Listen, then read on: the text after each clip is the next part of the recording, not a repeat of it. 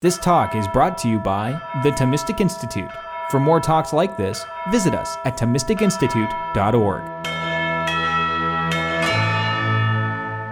So that the topic of free will, I mean, one can approach that in so many ways, but I suspect that um, you will have encountered certain challenges to the belief in free will, uh, particularly from the side of science, and particularly brain science, and, you know, I mean, Uh, brain M R Is, you know, and um, brain scans that seem to show there's no free will. That's sort of the claim, and I'll come to some of that um, in a moment.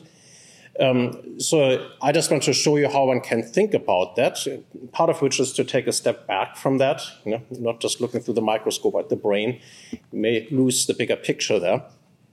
And so just to begin that, uh, I just want to ask, you know, a more cultural and political kind of question first, perhaps, you know, a social kind of question. Um, because there, too, we talk about freedom. You know, freedom is also a political term, and we want to uh, think what that means. And if you look at our culture, choice and freedom is actually a big thing. People want their autonomy to be acknowledged. They want many things in their life to be there, free choice that should not be interfered with by any kind of authority. Uh, we talk about free speech, for example. This is Berkeley campus, after all, right? So there's a lot of uh, freedom in that as well, so much so that uh, we even think that's a very high value, if not the highest one. Choice is sort of um, what embodies our autonomy and, it seems, our dignity as free people. And so these kind of preferences that we find so important um, uh, have something to do with, with freedom, it seems. And yet, let's say we have all these choices, and there are a lot of questions about that. Um, but let's say we do indeed have all these choices and or the freedom of our preferences. Then there is still the question, what do we do with our freedom? Now we have all the freedom of choice. Where do you go with that? What do you really want? Why is that even a question? If freedom and free choice were an end in itself, this question would not arise. There is a use of freedom, and but it is not yet decided what it is to be used for. That would be the further end for which you use freedom as a means. And that is indeed what I want to claim, first of all. Our free choice is a means to an end. It's not an end in itself. And we value it not for its own sake, but for the sake of what we achieve through it. And that is still the question, what do we want with that? And we typically want something good, right? Nobody wants to choose something bad for its own sake. And Aristotle and others will have a term that covers all the possible goods that we could desire in life, and that is what he calls happiness. Happiness is sort of the sum total of all the goods that we want to pursue. It is the flourishing of a life. It is the life that is worth living. And so that is then the question, what does happiness consist in? And I'm not going to answer that question right now. I just want us to notice there is something for which freedom is there for, and that is the good. Nobody wants to be unhappy, and we don't use our free will to pursue unhappiness for its own sake, like, like frantically pursuing our unhappiness. That wouldn't make any sense, right? Uh, whatever we pursue is that which we think is the good. That's just the very nature or the very structure of it. And so there is then a, a further end for which freedom and free choice is the means. And because of that, sometimes people are also willing to give up their freedom if they can get that end without it. And I'm a little disconcerted because I hear, you know, polls and so forth showing that uh, young people are often not even interested in their political freedom anymore, as long as, you know, Uh, sort of the state can provide all the amenities and niceness that they could want for their life. But there is an element of truth in that because, again, our free choice is there for an end or for a purpose. Now we can uh, then look at that in political terms as well. So if we see our freedom in political terms as a freedom from the interference by the state. So again, I want my autonomy, I want my free choice, and I pursue something with that. but it is something that is independent from the state, and the state is sort of a threat to that. That means I still pursue a good, but I think that this good is something private and personal to me. It does not have to do with the larger community out there. And that is indeed one way in which to look at that. Libertarians will do that typically. On the other hand, we may notice that we are also communal and political animals. So Aristotle will notice that. We have reason and we have language, and we have that so that we can communicate and that we can coordinate our efforts and cooperate. And indeed, to bring about a good that is greater than what we could do on our own. And that is what we call the common good. That is the good in which we share. And if we then ask what freedom consists in, it is the freedom to be able to participate in this common good. And we will, would feel rather set back if we were not allowed to participate in that which is communal here. And we would feel a fulfillment of our freedom in that participation. That is how ancient Athens, for example, understood what freedom meant. Now, we can take that even in a wider kind of sense and ask, what is the ultimate common good, the most universal good of all, in which then our happiness would consist? And that, Thomas Aquinas would say, is God. God is the sum total of all goodness, all at once, if you want. And we are called, Thomas Aquinas would say, to participate precisely in that good, to participate in the life of God. And so it is only in our relationship with God then that also our freedom comes to fulfillment. And here's where we indeed talk about our free will. Our free will finds its fulfillment in the love of God. We love the good, and God is the ultimate good, the fullness of goodness. And that is where true freedom finally uh, becomes apparent. And to illustrate that, um, I wonder if you have ever thought about, you know, if I let this drop, I won't because it's too loud, but uh, if I drop, uh, you know, a heavy object, it falls to the ground. And how do we call that? We call that free fall, right? Why do we call that free fall? Well, because there's no obstacle that gets in the way of the object going to the place to which it wants to go by its very nature. That is how Aristotle explains gravity, for example. Uh, it has a natural place, that means a place to which it wants to go uh, by its nature, and that is the center of gravity. And freedom then means to be able to pursue one's good or goal or natural place that, uh, that we have by virtue of who we are and what our nature is. And that is true not just for stones, that is true for us as well. And Aristotle would say that something that goes against the nature of this free fall is what we call violence. Violence is the counter term to freedom. And so we have to understand what freedom is also in contrast with what violence is. And so Aristotle talks about this in terms that we might not usually think of, but if I would throw this thing at you, that's not free fall. I impress emotion on that which does not accord with its nature, but which does, goes contrary to the nature and therefore does violence to the nature of the thing, right? So, and that is why violence cannot be understood except by contrast with nature and the freedom of that nature to pursue its end and goal. And I do think that is actually important for understanding what, for us, free will means, because we also have our natural place towards which we gravitate. And that place, as Saint Augustine would say, is God. And we pursue it by our own kind of inclination, this time not, you know, like the stone to the ground, but towards God, and that inclination is what we call love. And so that's why um, uh, Saint Augustine says, you know, our, our heart is restless until it rests in you, O God. And that is our natural place, and uh, Saint Augustine makes that parallel and says, amor meus pondus meus. My love is my weight. Like the stone has a weight to fall to the ground, our heart has a weight or an inclination that draws, that is drawn to its own center of gravity, which is God. And if that is fulfilled, then we are truly free. and sort of a gravitation upwards, if you want.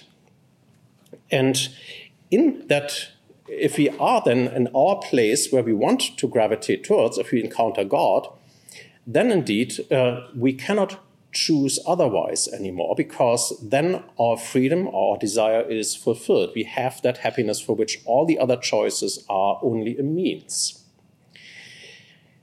And that is why Thomas Aquinas says, once we are face to face with God, we cannot fall out of that anymore. That is part of our happiness, to know that we cannot choose against God once we are face to face with him. So that's an important point, because that means uh, in heaven, I don't have free choice anymore, and yet it is precisely because my freedom is fulfilled. All the free choices I make in this life have a value only because I want to achieve that end, in which then my choices end as well. And that's a dimension of freedom and the free will problem that is, of course, not typically considered in philosophical discussions today, but I think actually that the whole notion of free will becomes incomprehensible apart from that. Many of the discussions people have about compatibilism, incompatibilism, uh, sort of uh, are blind to that background, and, and um, in that ends for that reason. And so that's why I, just to begin with, want to give you this bigger scope of, of that question. It's a what they call a teleological notion of freedom. I'm free if I have what I want. If I'm falling like the stone to the ground, I fall into God, basically. And only then can I be truly happy. If I were able to still choose against God in heaven, I would always be worried, you know, that I, you know, may actually fall again, you know, that this may not last. I would be insecure about the whole thing. And then I would actually not be truly happy. True happiness does not uh, go together with the fear of losing it again. Right? But you cannot lose it uh, for any extraneous kind of uh, reasons, but only because by its very nature you have what you want. There's no reason for you to choose otherwise anymore. It's a fulfillment of your will. And only something violent could wrestle you out of that, but that would be against God, so that could not possibly happen. So that is, uh, I think, first of all, a background that I want to give you before we now zero in a bit further on the brain kind of question, which, of course, you know, if you look at a brain scan, that question will not occur to you, but I think, first of all, that needs to be a background, and you will see why. So but the typical challenge then today, as I said, uh, often is raised from the side of science. And um, the famous example is the experiment of Benjamin Libet in nineteen eighty-five. Um, I, I heard in U C Berkeley, I mean, uh, undergraduates get confronted with that. And then they lose their belief in free will. So hence, I want to talk about that. Um, But so the experiment is um, he puts people in a laboratory and asks them to wiggle their finger or move a, a finger within thirty uh, with any time in uh, in any time within thirty seconds without planning ahead. You just uh, do that whenever he says when you are first aware of a wish or urge to do so, to act with with wiggling the finger. And then you press a button and you observe a clock at the same time. And uh, so the people can take the time from when you feel that urge and then wiggle your finger. At the same time, your brain would be monitored by the scientists and uh, for its activity. And what they find then is even before you're consciously aware of an urge to act, your brain is already doing something. There's a brain activity that they can measure, and that's what they call the readiness potential, because it gets you ready to have these experiences, then act on it. Now, um, this precedes your conscious awareness and action. Does that mean that you are not acting at all, but your brain makes you do it, right? And if so, do you still have free choice? Or are you just the marionette of your neurophysiology in your brain, basically? And so at first sight, that indeed seems startling and uh, disconcerting if you want to believe in free will. Um, and so many people are actually looking at that and, you know, drop the, their very belief in free will. Um, but I want to show you that this is a misunderstanding. And first of all, I want to make some preliminary observations about um, uh, what's going on here and uh, what the results might be. Um, I mean, just in ordinary life, you may raise the question, you know, what happens actually if you stop believing in free will? Is that a, what, how does it affect us? And uh, people have done experiments on that too. And they found that um, if people stop, if people stop believing in free will, uh, then they will also be more likely to cheat on tests uh, because they don't they own their own responsibility anymore.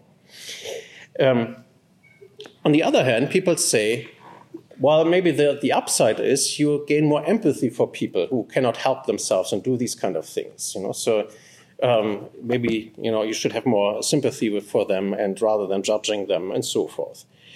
Um, that is uh, certainly true too, but um, that means also um, you can empathize with the criminal, but you.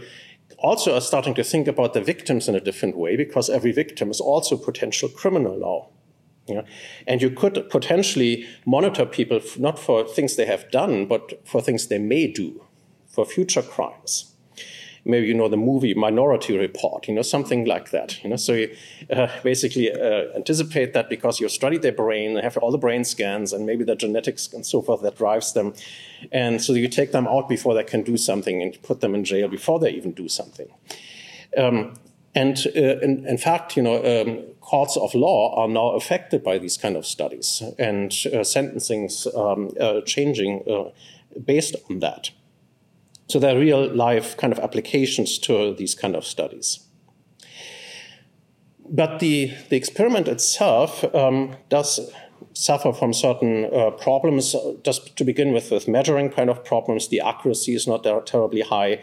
And one could make some arguments about that. And it's merely a probability that may not force you to act on it. So people have made these kind of arguments. Um, I'll just leave that. Uh, that's not the main argument I, I wish to make here. Um, another question that may arise, and I'll come back to that in a moment, is the only thing that you observe, first of all, is that something precedes another thing. That is, something is lighting up in your brain, and that is followed by your experience, and maybe you're wiggling the finger. But something being followed by another thing is not necessarily a causal relation. So that A precedes B does not mean that A is the cause of B. And a simple example would be uh, night is always followed by day. But does that mean that the night causes day to occur? No. It's just the regular kind of sequence of events. That's not necessarily a form of causality. And again, I'll come back to that in a moment. Another thing to observe with some of these studies is there is some hasty generalization uh, going on, from often from uh, pathological studies. So people uh, like to quote examples of people with brain damage, you know, people having a beam going through the brain or something like that. And they de uh, develop all sorts of bizarre behavior and so forth and so on. But uh, in all of these cases, you take an, a case that is not the normal case and say all the normal cases are like it. And so you basically generalize on pathologies. And uh, so, for example, people look at schizophrenia and people attributing causality to things that don't uh, are really the causes of things, or they think they make something happen that they don't make happen. And then they say, well, maybe that's true for all of our actions. You know, it's just like a schizophrenic kind of projection. Well, that doesn't follow. I mean, you just take a pathological case and say all the cases are like that. That simply does not follow. Or um, maybe you do know the movie Doctor Strangelove, you know, from Stanley Kubrick, and there's always, you know, he's trying, always trying to do the Hitler salute, you know, and uh, and trying to keep his arm down. That's sort of the alien hand syndrome, right? And uh, and so, yeah, our limbs do things that we don't want them to do. But is that the normal case? Are we always acting like that? Are we always taken over by alien kind of things in our body that make us do certain things? That just simply doesn't follow. You know? And yet people are strangely uh, um, infatuated with those kind of examples. But in most of these cases, we would actually be surprised by what we suddenly do, our arm rising and things like that. Whereas in the cases of free will, when we actually choose to do something, we are not surprised by what we do. We just have chosen it, right? That shouldn't surprise us. And so these are not induced false beliefs as in pathological cases or confabulations, as people call that, where we you know, just imagine we have chosen something even though something else was going on. If all of our actions would be of that sort, then those theories themselves would be confabulations of that sort. Because what is true for what the scientist is studying would be true for the scientist himself. And that's actually the very the first actually argument, um, that science itself, even if its results seem to deny free will, presuppose free will.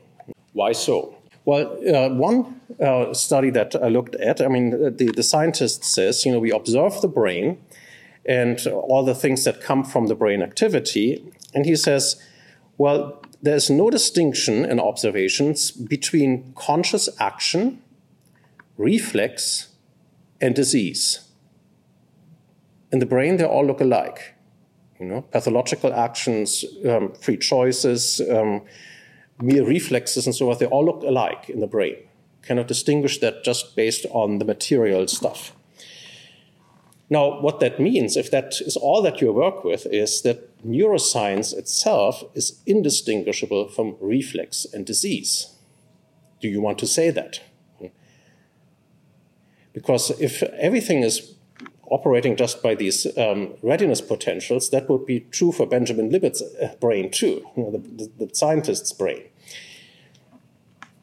Um, both scientific insights and scientific mistakes have neural correlates. They look alike in the brain. In both cases, the brain is firing and something is going on. How do you distinguish one from the other just by looking at that? Um, an example from Edmund Husserl, the phenomenologist, you know, may help to clarify that. I mean, this was before the time of computers, but he talked about calculation machines. You know, so gets, uh, you can also think, you know, a, a calculator, right? And so they're programmed to do uh, arithmetic. And so one always spits out two plus two is four, and the other spits out two plus two is five, consistently. Well, you would say one is programmed in the wrong way. Well, based on what? Based on this, the, the laws of electromechanics? No, the laws of electromechanics operate in both cases, in both uh, calculators. In both cases, they're not broken. What is broken are the laws of arithmetic. But these laws are of a very different kind. These laws you can actually break. Whenever you miscalculate, you do that, right?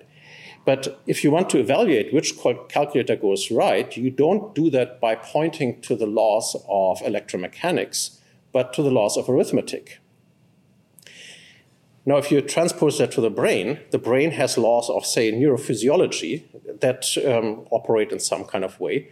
And you can think two plus two is four, and you can also think two plus two is five, and both look alike. The difference is not in your brain states or on the laws that operate there, but in the laws of arithmetic that you're trying to follow. But in order to follow the laws of arithmetic, you must be free from where your brain is trying to drag you in the meanwhile. You must have the freedom to follow the laws of logic, arithmetic, geometry, or whatever it is, normative kind of considerations, and not the laws of, of nature and mechanics or neurophysiology or whatever the case may be. So in other words, you must be free from these in order to think about and evaluate which kind of states are the correct ones. And that means you have to be free in order to do that kind of science. And that includes the science of neurophysiology as well. If you want to argue for that, you cannot be bound by what your brain dictates to you. That which is rational, and rational as an argument, cannot be the effect of something irrational.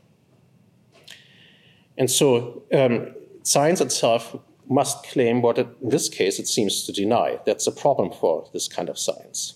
Not only that, um, secondly, this is not just about the truth of the claim, but the very meaning of the claim of determinism. You can say that and say, well, our brain shows us we are determined, But what does that even mean?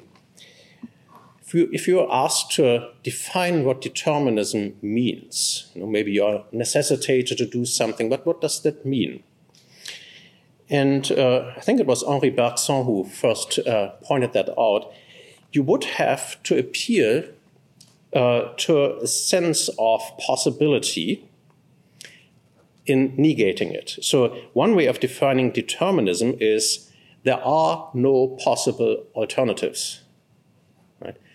There are, um, you rule out alternative possibilities, and you are fixed with that one uh, of that. And you can think, maybe you can come up with another definition. I cannot think of any other one, which means the very notion of necessity must be defined in terms of possibility. Possibility is the more fundamental term. I think we get it from ourselves.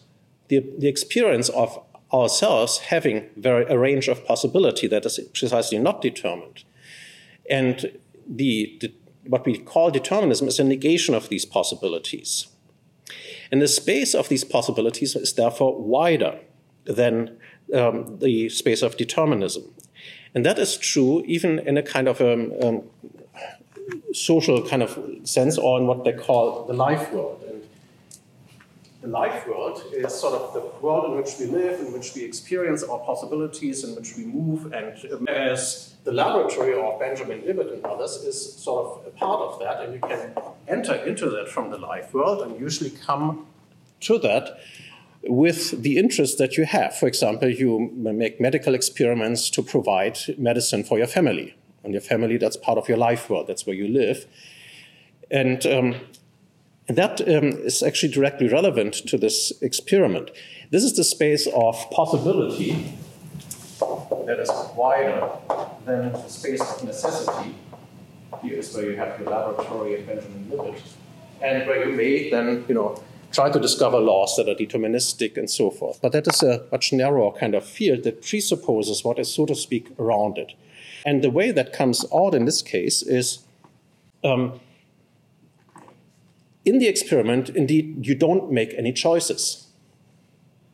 The real choice that doesn't occur in the experiment is the choice wider realm of possibilities. Um, because what do you need to do uh, to enter that experiment as a participant? You have to enter sort of a contract with the experimenter. You basically promise to cooperate with what he's asking from you. You make a commitment to cooperate, and then to report truthfully, you know, where the clock was that's going around, or when you wiggle your finger, and what, when you feel that urge to act, and so forth. Now, the question is, um, what does promising mean? How can you promise if you are not free? If you say, in the future, I'm going to do X, Y, or Z, if you're not free, there's no way in which you can guarantee that. Maybe your brain is telling you something else in the meanwhile. Maybe you have suddenly the urge to rebel against the experimenter or something like that, you know, or to falsify the results. In order to be able to promise something and to stand for it, you must be free to actually follow through on your promise. And, you know, as John Searle defines it, uh, a promise is something that creates desire independent reasons for action. So independent from desire, that is also from whatever urge your brain is dictating to you, you must be able to follow that promise. Otherwise, whatever you are reporting in that experiment is unreliable. The experimenter would never be able to tell whether you actually follow through on your promise. You couldn't be able to tell.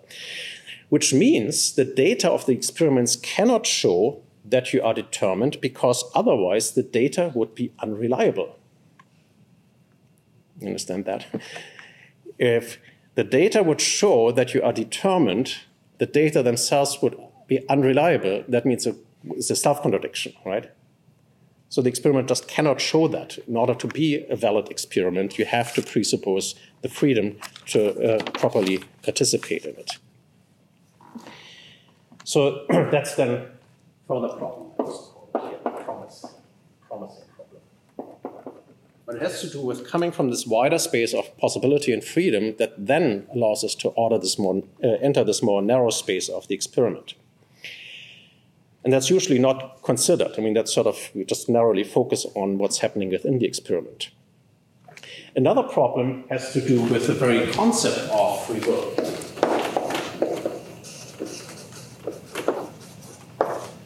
If you don't know what free will is, you're looking in the wrong places. How do you know that you find it if you have the wrong notion of that in the first place? So then, uh, what is the notion that is implied here in Benjamin Libet's experiment? He says we should wait until we experience an urge to act. You know, we have this kind of feeling of this urge. Um, now, that, the first thing to notice is that makes it sort of a self-fulfilling prophecy. I mean, Raymond Teller says that the, the experiment treats individuals as passive respondents to stimuli and then discovers that they are passive respondents to stimuli. And what else do you expect? You know, of course, that's what you're looking for. But the problem is, first of all, are we passive bystanders of our own actions? That doesn't make sense, right? An action is something that we do. It's an activity.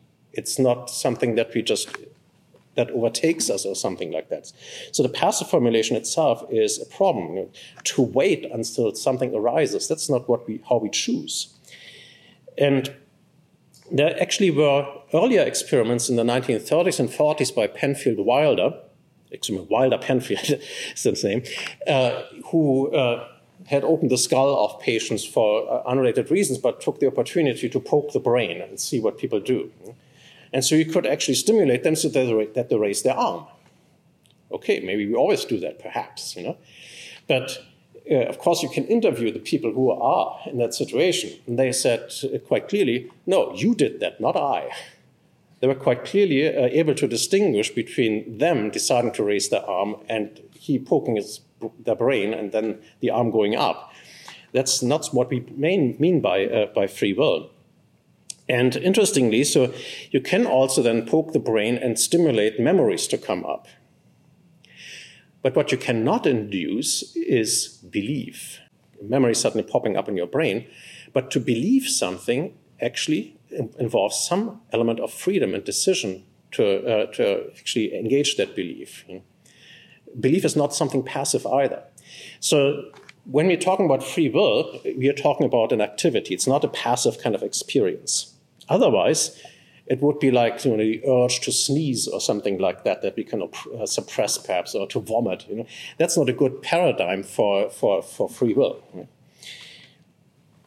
And then, of course, to say that it's something like a feeling or an experience, here we could talk more at length. I mean, for Thomas Aquinas, the intellect and free will are not um, central kind of faculties. They're spiritual faculties, and the, the, the brain is not the organ of that for Aquinas.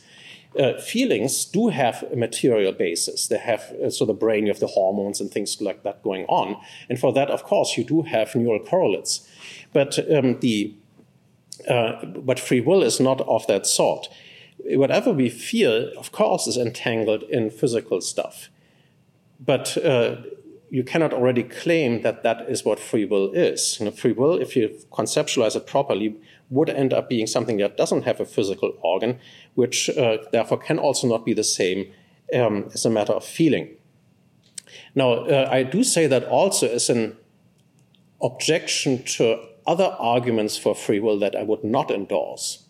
So sometimes people say, no, I have free will. I know that quite evidently. I have that experience. No, look, I can raise my arm and this, I have this experience, right? And, but any appeal to this kind of experience in this kind of experiential feeling kind of sense is easily debunked. You know, easily because Benjamin Libet may come in, I can explain to you why you have that because that readiness potential is going on in your brain, right? Or something else, you know, and there always have been these arguments already in the past. And so I don't think that's a good argument. Uh, to make a free choice is not necessarily something that feels like anything at all. You may not feel, you may feel nothing. You may actually choose against all the feelings that you have at that point. You know? Otherwise, you cannot resist temptations, right? So you may, in fact, I mean, it's neither, it's not a feeling, but rather something you can choose against. Feelings are things you can choose against. So I think that is itself conceptually a problem if you think that that is what free will is. And then it leaves out a whole element that is essential to freedom, and that is deliberation. If we choose something, we deliberate, first of all, about what, uh, what to do. And so an example would be, uh, let's say I put two envelopes in front of you. And I say, in one envelope, there is a one million dollar check for you. Okay? The other contains your death sentence. Now choose. All right. So you choose one, and lo and behold, it's your death sentence. Right? What, what are you going to say? I didn't want that. Of course you did. You chose it, right? I mean, nobody did it for you. You voluntarily chose that. But what? You didn't know what you were choosing. It was not an informed choice. If we don't think we know what we are doing, if our mind is not engaged, if we don't have this rational deliberation, we don't think it is really our choice. Free choice presupposes an act of reason, of the intellect, of the mind that deliberates things. Um, Now, notice again uh, the, in what happens in the experiment. Benjamin Libet says uh, you, have to, uh, you have to wiggle your finger without planning ahead and without thinking. That is, the experiment purposely and by definition and instruction eliminates a necessary condition for free choice. Whereas the real free choice, as I just said, has already happened in the life world. It was the choice to participate in the experiment, and that is where the deliberation happened. So planning ahead and deci- deciding in advance did happen, and that is good, because only that makes uh, something a free choice. Now, if you see that, and you see the deliberation happening in the larger life world, you may actually also find there is some validity to what Benjamin Libet says. There's a place for that. Because you don't want just to discard something, you want to understand what that actually means. So another uh, example. How did you get out of bed this morning? I want to suggest probably in the same way as Benjamin Libet's experiment works. So you may have set your alarm as a deliberate kind of thing already the night before, right? So it goes off at a certain point, and you wake up, right? And then you have a choice. You can say, okay, I'm going to get up. You could also say, I'm going to defy the world and my obligations and just stay in bed, you know, and go to sleep again. Yeah? Who hit the snooze button? But um, uh, let's say you choose to get up. You probably don't do that right away. I mean, if you're like me, you need, need a moment, right? I mean, you, maybe your blood circulation is not yet in the right place and so forth. So what do you do? Well, you don't quite know. At a certain point, though, you know you're outside of your bed. You have somehow gotten up, right? Th- does that mean that didn't happen freely? No, you did deliberately, deliberately choose to get up, but then you allowed, say, your readiness potentials to decide on the point in time when that was going to happen, right? And that is a perfectly rational kind of way itself to do that. It's itself uh, a free choice. It's governed by that free choice, and it's not outside of that. And that is similar to the experiment, you know, where the, the, to enter the experiment was the deliberate choice. Now, this uh, uh, understanding is actually um, vindicated by another experiment that was made in two thousand ten. And this was done by Aaron Schurger in the National Institute of Health and Medical Research in Paris, where they looked at the brain again and said, well, okay, these readiness potentials, they're actually going on all the time in your brain, and they're going, they're coming like um, waves, like also like the weather or economic kind of developments and so forth. And um, one can avail them, oneself of these fluctuations. Uh, and even uh, apparently chimpanzees, chimpanzees do that at times, um, in cases where you have no further reason to choose one or the other. Let's say your deliberation, you have just two envelopes, there's nothing to deliberate about, right? Or you're in the, the supermarket and you have to choose between um, sixty jars of peanut butter, right? And they're all alike, you know, which one are you going to choose? Well, there's no rational kind of deliberation to, about that. So you just, you know, do it on a whim. That is, you let your readiness potentials just do that for you. So you tap into what is going on in your brain to use it for that purpose. But that's not the real causality. There is still the causality of the choice that governs the whole thing. And that brings me back to what I said earlier. that something precedes something is not necessarily the cause of what it precedes. So A is not necessarily the cause of B. These readiness potentials are going on, but um, there's some kind of a causal involvement, but it is uh, something that is used by the real cause, which is your choice. Your choice to let that actually dictate your choice of the peanut butter bar. Now, if you're in the experiment and you're just asked to wiggle your finger, that's not much to deliberate about either. Of course, you're going to use that readiness potential in your brain. And that itself is rational to do because there's nothing else to do. It's like a mental coin toss or something like that. So um, that, you know, would first of all show that um, what free will means is something else than what the Um, experiment presupposes, but you can actually also see that there is a role for what the experiment actually looks at within these kind of choices. But it doesn't undermine at all that we have free will. Now, I don't talk for a moment also about Thomas Aquinas, of course. um, so there is free will, and I think one can show that in these ways. But how free are we? Is our freedom unlimited? Jean-Paul Sartre sometimes talks like that. You know, I don't, uh, that's not what Thomas Aquinas suggests. Thomas Aquinas is pretty commonsensical on this whole question. And you can just look, you know, at uh, who we are and what we are made of and look, discern sort of the range of what we can freely deliberate and, and act on. There are certain things that are not part of our choice. I cannot choose to run as fast as a cheetah, for example, right? That's just physically impossible. I cannot choose to levitate. You know, that's just not part of what, what we are made to do. Um, I can also not choose by free choice to stop my heartbeat. Or maybe some people in India can do that. I don't know. But um, uh, breathing is sort of in between. You, you can breathe voluntarily, but it also happens automatically. But there's some other parts, you know, my digestion, for example, you know, would be sometimes nice if you suffer from indigestion to actually start that by an act of free will, but you cannot, right? There, there are limits to that. And Thomas Aquinas actually discusses all of that and makes quite clear where the, the limits are. And um, our emotions, you know, we can not control our emotions by an act of choice, but we can influence it by rethinking, for example, uh, how we... about the objects of our feelings, for example. Or, or if it's temptations, we can just use our ability to uh, move in space, you know, to get away from the temptation. So all of these things you will find in Thomas Aquinas. But there's a, another case that I find interesting for our purposes, and that is um, something that is akin to what we call today laws of nature.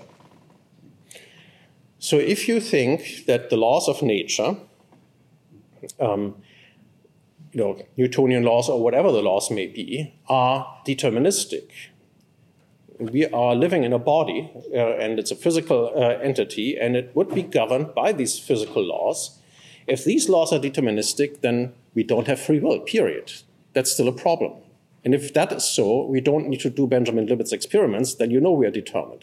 Although, what does that mean? I mean, can you know that if you're not free? You know, that's what I said earlier.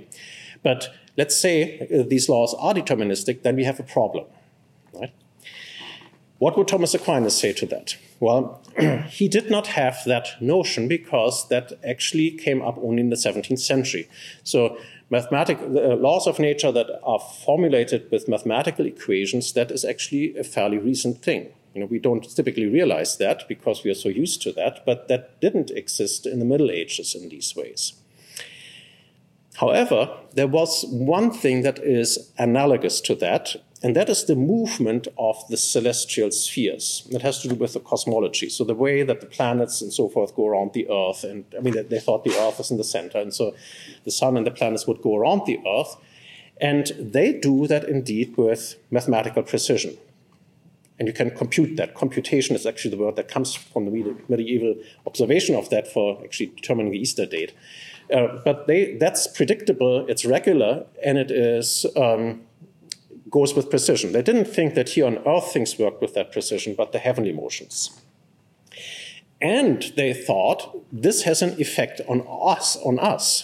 So think of astrology, for example. It sounds like superstition, but that was sort of best available science they had at that time. And it's actually not so unlike what we think. because uh, Thomas Aquinas thinks basically the movement of the stars has an effect on our, our brain physiology. There you have it, brain physiology, like Benjamin Libet. So that, for example, you have character types based on that. So if you have a Saturnine kind of temperament, you're melancholic or something like that, or um, choleric if Mars has an influence on you, and so forth. Well, we still talk that way. We have character types, we have Myers-Briggs and things like that, by which we study character types, and but we don't attribute it to the stars. We attribute it to laws of, say, neurophysiology, which again are resting on more fundamental laws of physics, for example. It is just that we have flipped sort of the place um, of this mathematical precision from the, the large-scale macrocosmic kind of uh, level to the microcosmic level and atomic level. Um, but the scenario is not unlike that. In both cases, we have effects on the brain and on our temperament and therefore our behavior. So Thomas Aquinas has a place for that, um, including that you could spell it out in terms of brain chemistry. And so what does he think about that? Are these laws deterministic? Thomas Aquinas says, and that's, he's not the only one to say that, uh, no, not really, but sort of. Uh, so astra inclinant non necessitant was the, the phrase. The stars incline you to certain behaviors, but they do necessitate that behavior. So it gives you, gives you a predisposition, but you don't absolutely necessarily have to act on that. Now, how likely is it that you're going to follow those laws? Here is where Thomas Aquinas is surprisingly pessimistic. He actually thinks that only the wise man is going to resist these impulses and urges. I mean, presumably, the wise person is using his mind and takes a step back and has a larger kind of picture and can take a step, step away from the immediate kind of impulses that he has. That's perhaps what he has in mind here. But if that is so, then he thinks that the large, uh, um, the numbers of people, the large numbers of people will predictably behave in a certain way. And that explains why we have statistical predictability of sociological phenomena. We do have crime statistics. And that should puzzle us for a moment. Because if something is a crime, uh, then presumably you have done it voluntarily. Otherwise, you wouldn't be punished for it, right? Um, and yet, there's a statistic about that. So it's predictable that people are going to do that. So then, uh, should you be punished or not? Are you free or are you not? And we encounter that every day. Not just crime statistics work that way, but also algorithms on Amazon and Facebook and things like that that want to sell you things, and they predict that you're going to click on certain buttons and purchase certain things if, you know, after they've observed your behavior, you know, they can predict what you are going to like and so forth and so on. And if that didn't work, if people would not actually purchase things based on that, they wouldn't do it. So how free are you? You know, how much is your computer already in your mind and in your choices? It's a little scary to think of that sometimes. But then Aquinas would say, well, only the wise person takes that step back and doesn't click on that clickbait, you know, on the internet. Um, so Aquinas actually wouldn't have been surprised by that. Um, now, everyone will be inclined to act on an impulse if we are stressed out. And Aquinas actually talks about that. If you're stressed out, if you're multitasking, if you're caught by surprise, then all your immediate impulses take over, basically. So, um, and he actually thinks that um, that is true even for sins. He said, even if you're in the state of grace, you cannot avoid every venial sin. So this is just kind of a statistical kind of model. You, um, so even if you're in the state of grace, Um, you will eventually fall into at least a venial sin at some point. And now, does that mean that we are determined? No. Um, here the model is indeed like uh, statistics of if you're rolling dice. And the Jesuits actually explained that in the sixteenth century. Uh, there's a statistical, statistical predictability of the outcome of rolling dice. Right? But it doesn't mean um, that you um, that whatever Uh, has already happened by rolling dice determines the next move, because every roll of the dice is independent from the previous ones. So let's say statistically, um, take an example from those Jesuits. If among one thousand inhabitants of Madrid, at least one per day commits a mortal sin, and let's say it's eleven fifty-nine p m, and uh, you're the last one left. nine hundred ninety-nine inhabitants have not committed a mortal sin. Are you forced to commit that mortal sin? No, of course not. um, it's like the roll of dice, and it doesn't determine what you are going to do.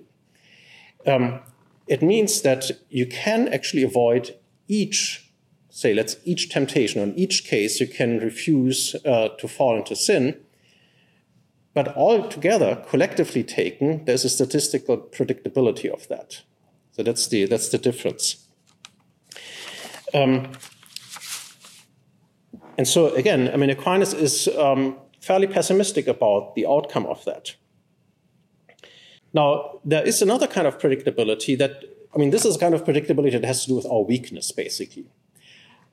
But there's also predictability that doesn't have to do with weakness, but with something that's actually reasonable. So even if somebody's wise, he or she needs to go and eat sometime during the day, right? And you have to go shopping and so forth, and it's quite predictable that people are going shopping. I mean, economics and economic predictability happens with that. Uh, and that is not because they are deterministically uh, made to do that, you know, or because they lack freedom, but it's because that's the rational choice to make. And that doesn't make you unfree. It's a good reason to eat if you're hungry, unless you have overriding reasons. It's lent on your fasting or you're on a diet and so forth. And it could very well be that uh, a wise person has a larger range of reasons to refrain from immediate kind of impulses or needs. Uh, but nevertheless, in the long run, I mean, it's predictable, and uh, but not against freedom, that we will act on that. Um, moreover, um, some of our actions are indeed automatic. So if you think of how you came here, let's say you drove with your car or something like that, and you do that, go that way every day. You're not consciously making every move, you know, shifting gears or, you know, taking a particular kind of turn. You have, have habitualized that. Habits um, make us predictable, right? We have developed certain routines. But that's not against our freedom either. So, for example, uh, think you are playing tennis, right? If you are trying to make every move consciously, you're probably going to miss the ball. You're losing the game, right? You have trained for that. You have uh, uh, trained your reflexes. Your neuroplasticity in your brain, basically, is trained to react in certain ways.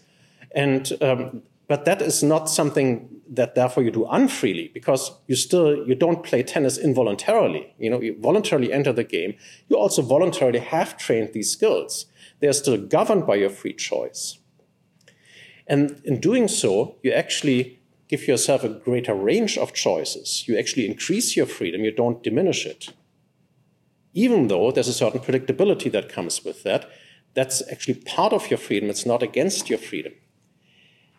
And it's not a zero-sum game. So if you ask yourself, I mean, how free, how many free choices have you made today? Maybe not that many, because there just was not, not a reason to deliberate consciously about something, because certain things you already have deliberated, and you are on autopilot with that. And that's perfectly fine. That's still part of your free, deliberate choice that you made earlier. And so even if you don't make that many choices per day, that's not a zero-sum game between free choices and all the other habits you have in life. No, it's um, it's uh, taking that, I mean, as one thing. It's governed by your freedom, and therefore an expression of your freedom. And that is very important, because we increasingly are also responsible for the habits that we develop.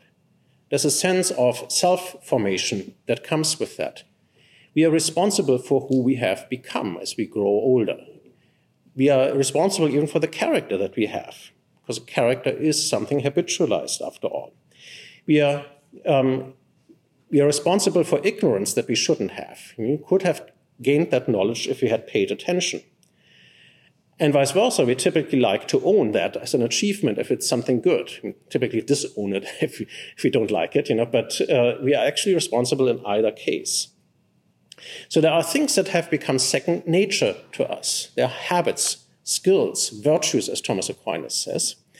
Uh, virtues are moral skills of that sort. I mean, you can uh, um, an example, you know, if Mother Teresa were still alive, right, I could predict that she's not going to kill me, right? Does that mean she doesn't have free will? No. It means uh, she is a person of charity, of virtue, and so forth. That makes her behavior predictable, but that's an expression of her freedom. It's not a diminishment of her freedom. Because freedom, and here's where I come to the very beginning back, I mean, freedom is for something good, ultimately for an ultimate good, but for any kind of good. And that means the better we become by second nature, the more free we are.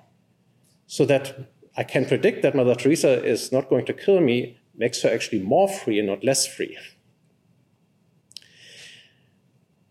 So we grow in freedom if we develop these kind of virtues, even though it can make us more predictable.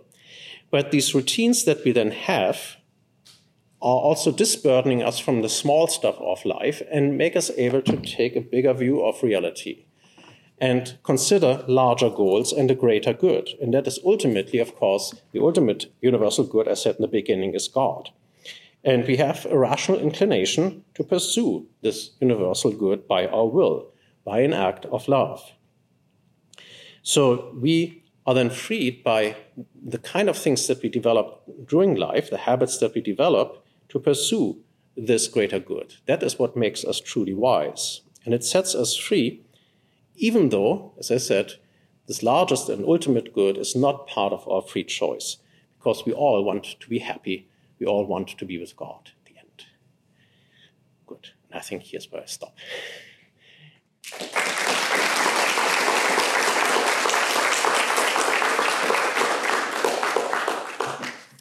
Perfect. We have just over fifteen minutes for questions. So if there are any questions that the audience has for Father, I anticipate that we may be able to tackle three or possibly four, depending on how lengthy the questions end up being. Father, you're welcome to yes. The audience. I feel that myself.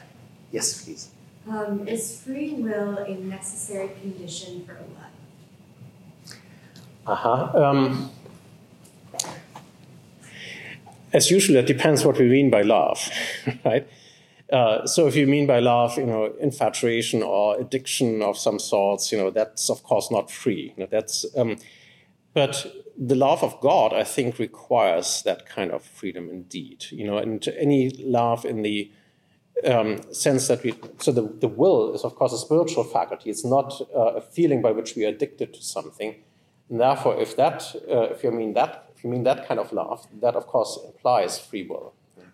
So in that sense, we can love only freely. That's true. But you know, uh, so not to confuse that either with choice. Choice can be a necessary means to that end. You know. If, you, if you're not free from your brain chemistry, you can also not pursue God. But once you're face-to-face with God, it doesn't mean uh, you have a choice. That's not the kind of freedom we're talking about there, but it's the freedom of the fulfillment in the end. But that's, that's an act of love. You know? It's the fulfillment of that love. Where it would, there wouldn't be freedom, but then if free will is a prerequisite for feeling love, how would we feel the totality of God's love? Uh, again, freedom in that case does not mean free choice. So for Aquinas, we, are, we have free choice, free choice precisely because we are made for God. Because only God, therefore, can fulfill that desire, that rational desire for the good, for the ultimate good. Which means that all the subordinate goods, well, we can take them or leave them. You know, I mean, because we, um, we deliberate about them, as I said, by reason, we deliberate about them under that horizon of this most universal and ultimate good. And under that horizon, they all look finite and um, you know, preliminary and not the ultimate kind of thing. So we can take them or leave them. And that is why we have a choice about them, because they're finite and not the infinite good that we are looking for. Um, but uh, when it comes to God, of course, that's not the case anymore. And it doesn't need to be the case, because it always was only a means for that end. Mm-hmm. um, maybe it's a silly question, but where would you um, put the difference, if you see a difference, between this argument that we've seen here, well, you're not taking decisions, your brain is, and to take a stark example, like the very childish, well, I'm not punching you, my hand is. Mm-hmm. Do you see any difference there? And where? Because like for me, that's both very similar, very obviously not the right thing. Uh, I'm not quite sure what the problem is. So if, if you know you have an alien hand syndrome and you're punching somebody like that. Well, it's like in the sense like, I can, if I start distinguishing between me doing something and my body doing something, yeah. I run into a problem very quickly, right? So, where do you see the problem that my brain doing something instead of me taking the decision? Why is that a problem in the first place? Uh, well, because in one case you're free and the other you're not. It's just that you cannot see that by looking at your brain. Because in the brain it looks the same, basically, or maybe you can, I don't know if you could find no ways of discerning that there, but uh, but the brain will be active in either way, you know, and these scientists say there's no difference between these cases. Um, but that means, uh, that doesn't tell you whether that is based on a free choice or not, because that doesn't appear in the brain, but nevertheless, if you make that choice, you, of course you have to use your arm. That means you have to use your nervous system, you have to use your brain, and Uh, what was called the I forget the name of it. Um, anyway, the, the, the parts, you know, of the nervous system that activate your muscles and so on. And Aquinas would say that, and that there's a stepwise process for him there. Um, so it's the implementation of the choice. But there's a difference, you know, yes, there's a sort of, if you want an epistemic problem, you know, how do you look, how do you discern that difference by just looking at your physical operations of the body? Maybe you cannot. But that's not, that's a different question from, you cannot say, because I cannot discern that there, there's no difference. That doesn't follow. You know, there's a different question. There's an ontological question. There's an epistemological question about that. Right. Um, and, but the, the place where that is usually deliberated is not the neurophysiological laboratory. It's the courtroom. Right. And the courtroom is going to look at you in your life, and the deliberations that you, you know, uh, have in your life world, and the way you normally behave. Uh, of course, there is no foolproof method. I mean, any kind of jury knows that in the court. But I mean, that there's sim simply normal kind of ways in which we assess whether somebody is in his right mind, you know, or um, actually a time to think about things, you know, or premeditated something in the different categories of crimes, depending on that. So, but that's where that would be discerned, not by doing brain M R Is or something like that. That's a good question. Yeah. Mm-hmm. So you said that um, free will is will toward the good, mm-hmm. all right, toward the good. And that involves knowledge. One knows something, knows the good, mm-hmm. and the will is moved toward that, that right. desire. So universalists, people, you know, universal salvation, ah, right? Mm-hmm. They will make the point that free will toward the good requires knowledge of the good. So that if you, if you choose evil, if you choose wrong, you are in some, to some degree, ignorant. You're in some degree mistaken. Mm. If that is true, and they hold that it is, then ultimately, if we do not choose God, ultimately, I mean in the eschaton, if we do not choose God, we do so out of ignorance. So we're not truly, ultimately responsible. And for that reason, God, being the loving Father, you know, pure being, pure goodness, is going to ultimately save all. Because he will not condemn you for a mistake, for ignorance. Mm-hmm. What do you, what do you say to that? Well, uh, in heaven, as I said, we don't have choice, but here we do, because we're not yet face-to-face with God.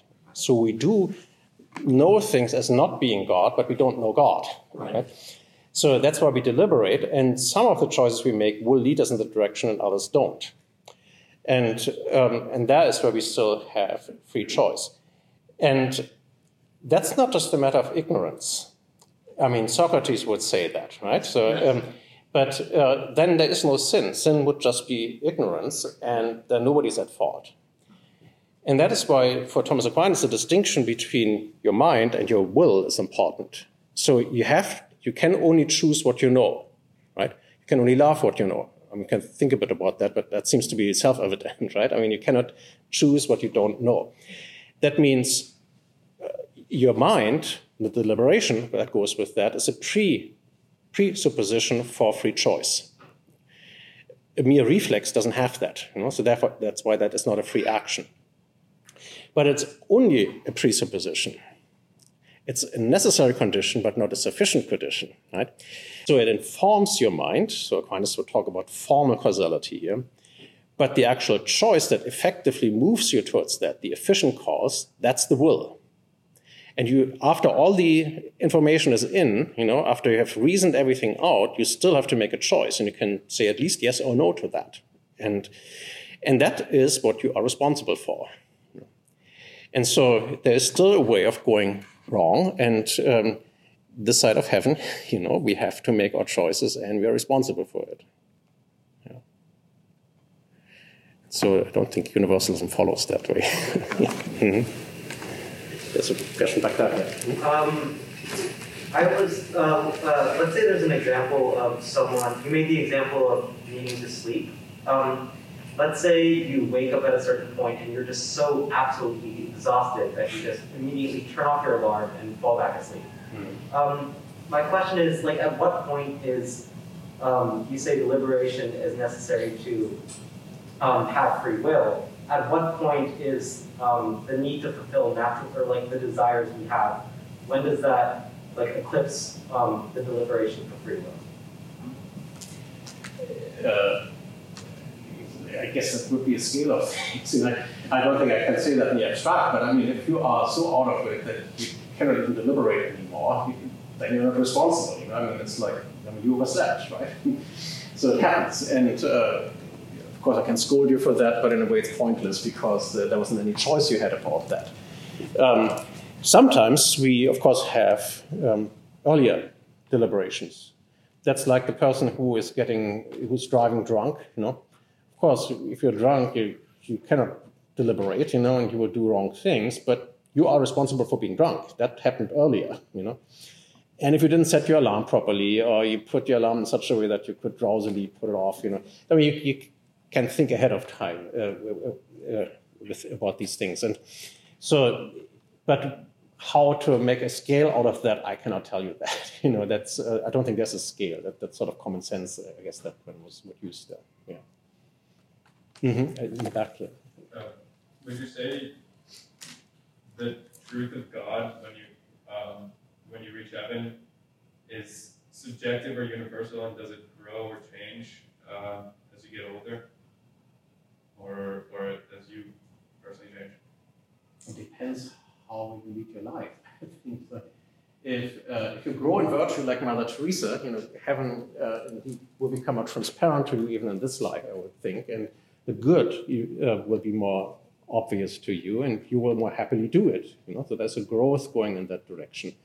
But if you go the other way, I mean, you may end in what the, what we would call vice, and vice actually makes you less free. It's also a habit, but it's going in the wrong direction, and it makes you less free. It ties you to the temptations that you're pursuing.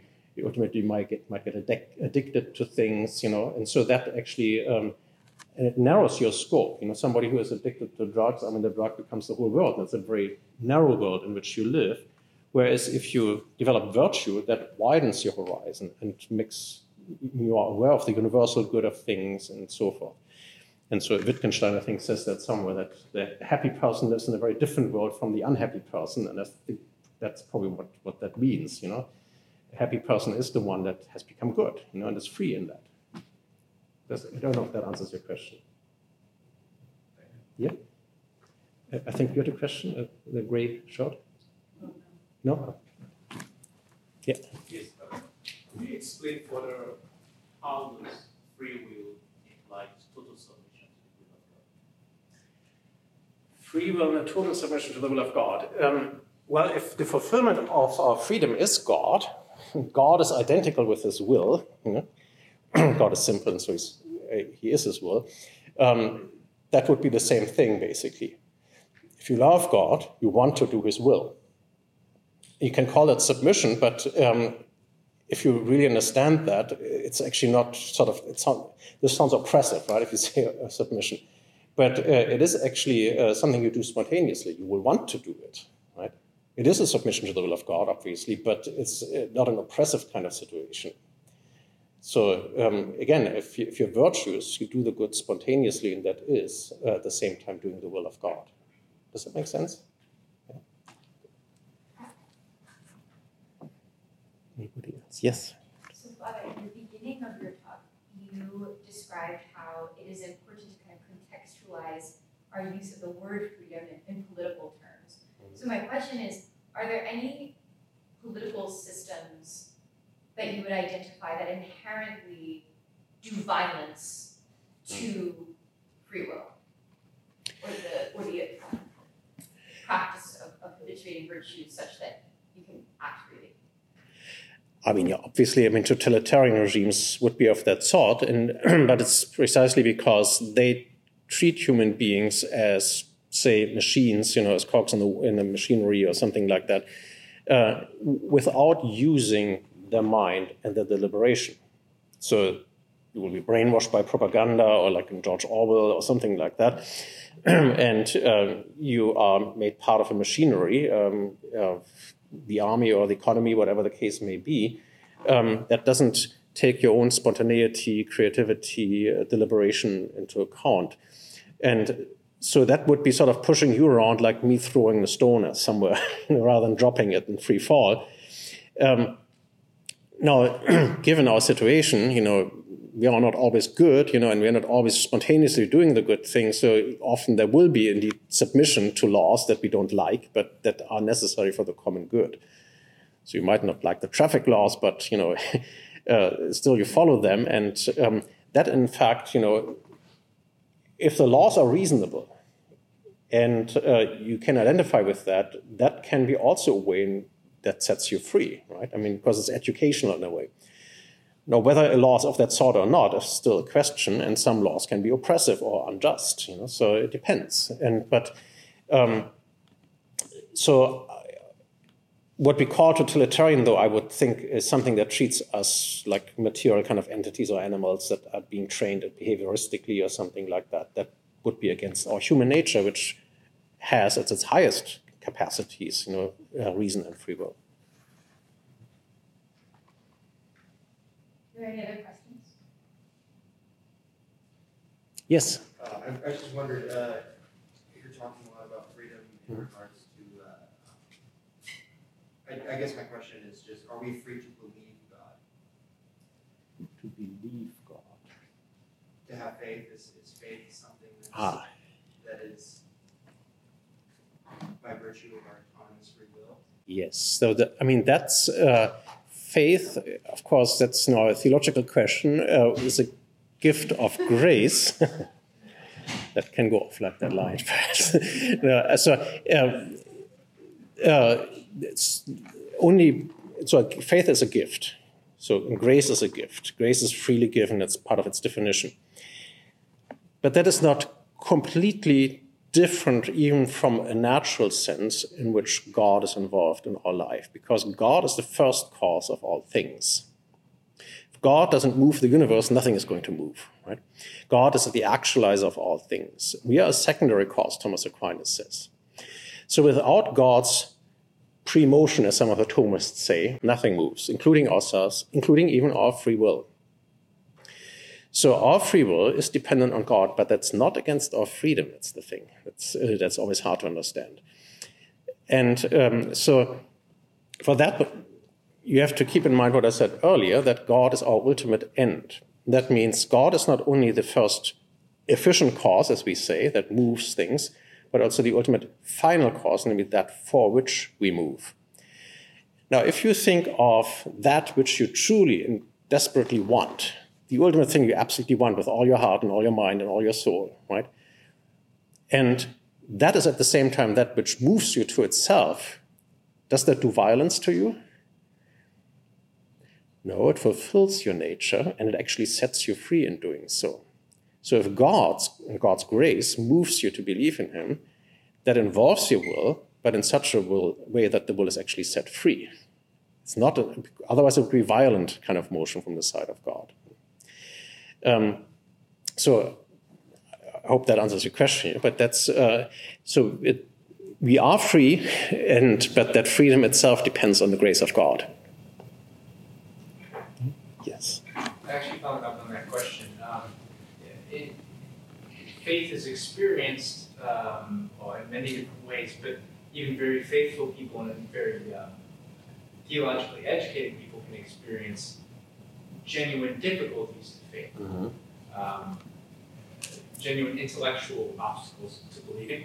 And so, how would you explain at the personal level of someone? Uh, How would you describe freedom in that sense, where um, maybe up until that morning when they learned some scientific study, mm-hmm. um, they were free fall towards God, right? mm-hmm. Mm-hmm. And then, you know, maybe someone being convinced by Libet, Libet not being aware of your critique of it, saying, oh gosh, well, I don't know if, if this or that uh, faith is true. Um, how would you uh, chart the territory of freedom? Mm-hmm. That situation. If it was John Henry Newman or who it was who said, I mean, a thousand difficulties don't make a doubt. uh, I mean, so I think I would look at that and say, okay, I'm startled by this. I don't know what to say to that, you know. And um, but do I doubt my faith because of that, or is that just an invitation to wrestle with something? Is that an invitation to grow by looking more closely? And you know, I mean. We Thomists typically we want to engage, so we enjoy that difficulty, right? So, uh, in a way, I think uh, the, what true faith is is also to be fearless in the face of that. You know? And you know, sometimes we have to talk back. Maybe we, we uh, are afraid or something like that. But to remind ourselves, you know, our faith can take that, so to speak. You know, and I don't have to have all the answers right away, but. Uh, I also don't run away from that into obscurantism or something like that, you know, superstition or whatever. I mean, no, I want I want to study the science. I want to know what's there. I want to live in the real world, and I don't think that's ultimately contradicting my faith, and I have that trust. And so I would sort of anybody who's struggling with that would invite them to go into that direction. And we have that freedom, I think. I mean, apart from the grace question, of course, you know. Beautiful. If there are no more questions, let's give uh, and some a very warm up.